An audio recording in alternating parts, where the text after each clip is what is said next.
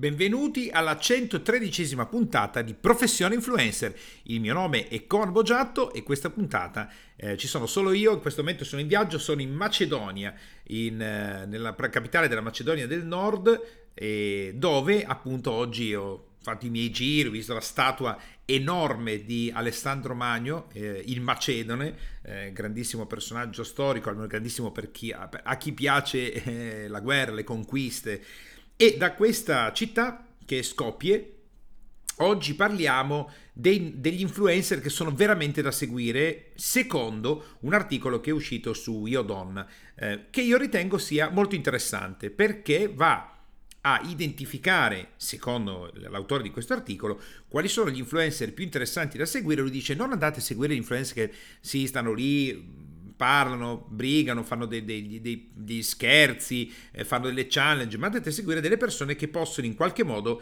darvi dei contenuti utili nella vostra esistenza. E eh, diciamo in qualche modo aiutano le persone che vanno a guardarli, ad ascoltarli, a vederli non tanto a vendere determinati marchi o a fare pubblicità di determinate aziende, ma proprio a dare più consapevolezza in merito alle cose che effettivamente si poi vanno ad utilizzare, si vanno ad utilizzare tutti i giorni. Quindi parliamo di dermatologi, farmacisti, igienisti dentali, insomma.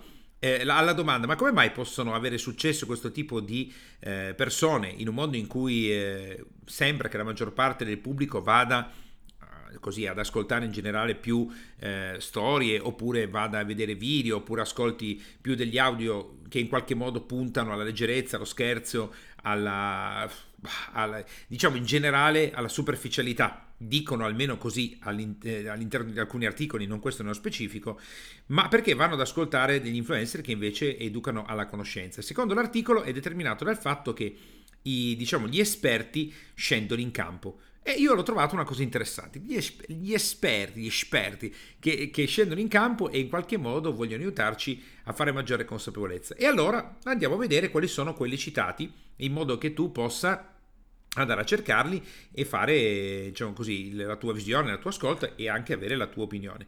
Divulgazione scientifica, Dario Bressanini. Eh, e parla di sfatare miti come il detox, i cibi considerati eh, velenosi e così via. Poi abbiamo Federica Osti, che viene citata come una delle dottoresse dietro il board scientifico di MySkin, che è approdata anche su Instagram. Poi viene citata eh, anche Beatrice Mautino, divulgo forte di cose come gli OMG, gli OGM pardon, e i cosmetici. Eh, anche qui parliamo di Instagram. Poi abbiamo Violetta Benini, è un'ostetrica, dice, è diventata celebre al mondo di Instagram per la schiettezza con cui affronta questi temi legati al corpo. Poi viene segnalato Elena Accorsi Buttini, farmaci, farmacista e cosmetologa, che svela i segreti dei cosmetici, eh, lei ha sia Instagram che YouTube. Poi abbiamo Siria Bronzato, medico chirurgo, si occupa di nutrizione e ha una pagina Instagram seguitissima.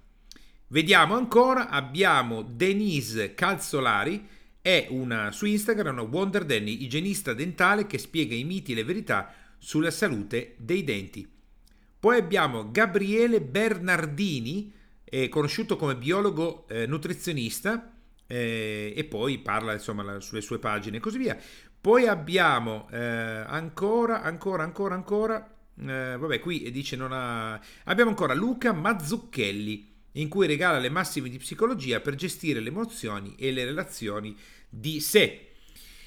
Eh, allora, eh, ragazzi, eh, vengono seguiti, quindi cioè, dobbiamo subito sfatare questo fatto che in realtà questo articolo di Ordonna io lo trovo molto interessante perché secondo me va appunto un po' a spostare l'attenzione sul fatto che gli influencer non è che per forza devono essere delle persone che secondo l'opinione pubblica parlano del nulla, guadagnano soldi facendo niente, c'è proprio una follia, una follia.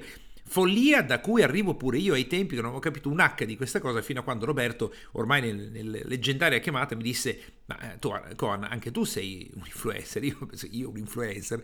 Cioè, infatti, io il video in cui sbeffeggiavo un po' gli influencer che feci tanto tempo fa sulla mia pagina pubblica di Facebook con papà da grande voglio fare l'influencer, l'ho lasciato perché è un, è un, dire, un, monito alla mia ignoranza di quel momento in merito agli influencer, no? non bisogna mai nascondere il proprio passato.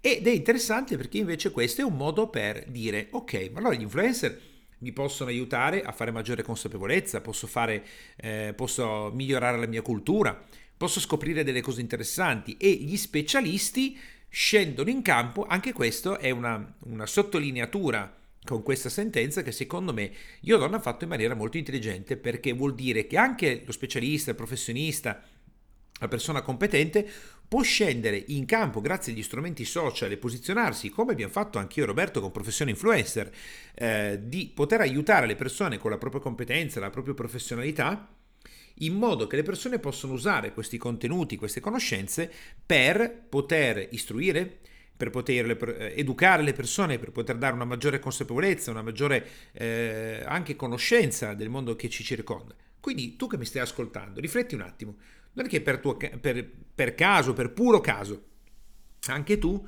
sei una persona che ha delle specializzazioni, ha qualcosa di interessante da dire, ha qualcosa di importante da dire e potenzialmente potrebbe scendere in campo. Sembra una vecchia pubblicità di Berlusconi, eh, di Forza Italia, lui che scende in campo, cose di questo tipo. Però mi è venuta adesso in mente questa immagine ai tempi della, della pubblicità del partito di Forza Italia, no? sembrano 10.000 anni fa, invece non è così tanto distante. Però a parte, a parte le battute e i riferimenti storico-politici, potrebbe essere che tu non abbia fatto questa riflessione, pensando che in realtà magari il pubblico non possa essere interessato a quello che fai tu perché sei troppo specializzato. Però facciamo attenzione a un concetto che io e Roberto abbiamo portato avanti più volte. È vero che magari sul tuo canale YouTube oppure sul tuo podcast ci sono decine di migliaia di download, ma ce ne sono qualche centinaio, qualche migliaio forse. Magari su un, uno dei tuoi video su YouTube hai raggiunto le mille visualizzazioni. Però che tipo di visualizzazioni sono? Qual è la qualità di quelle visualizzazioni? Quali sono le persone che stanno guardando il tuo video o stanno ascoltando il tuo podcast? Magari sono proprio le persone che stai cercando tu, cioè persone che hanno voglia di abbeverarsi alla tua coscienza. Anzi, no, alla tua conoscenza. La coscienza sarebbe un po' difficile abbeverarsi alla coscienza, però anche in parte avrebbe anche un senso. Abbeverarsi alla tua conoscenza. Vorrebbero imparare magari potenzialmente potrebbero diventare anche dei tuoi clienti, potenzialmente. Questo è interessante perché? Perché nel momento in cui tu fai un pensiero di questo tipo, potresti migliorare anche tu il tessuto della rete internet che collega i social media. Puoi migliorare anche tu il contenuto dei social media portando degli elementi che sono interessanti.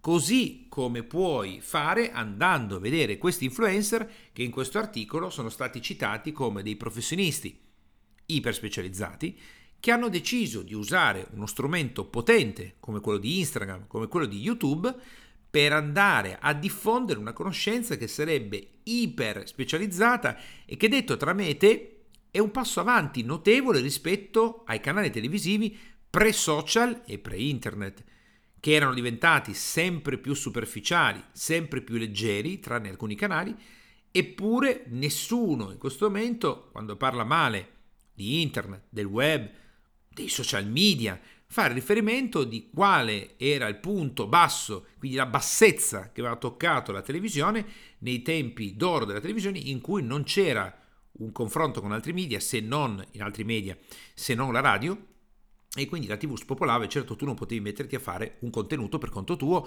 o avere la possibilità di avere un pubblico eh, così importante.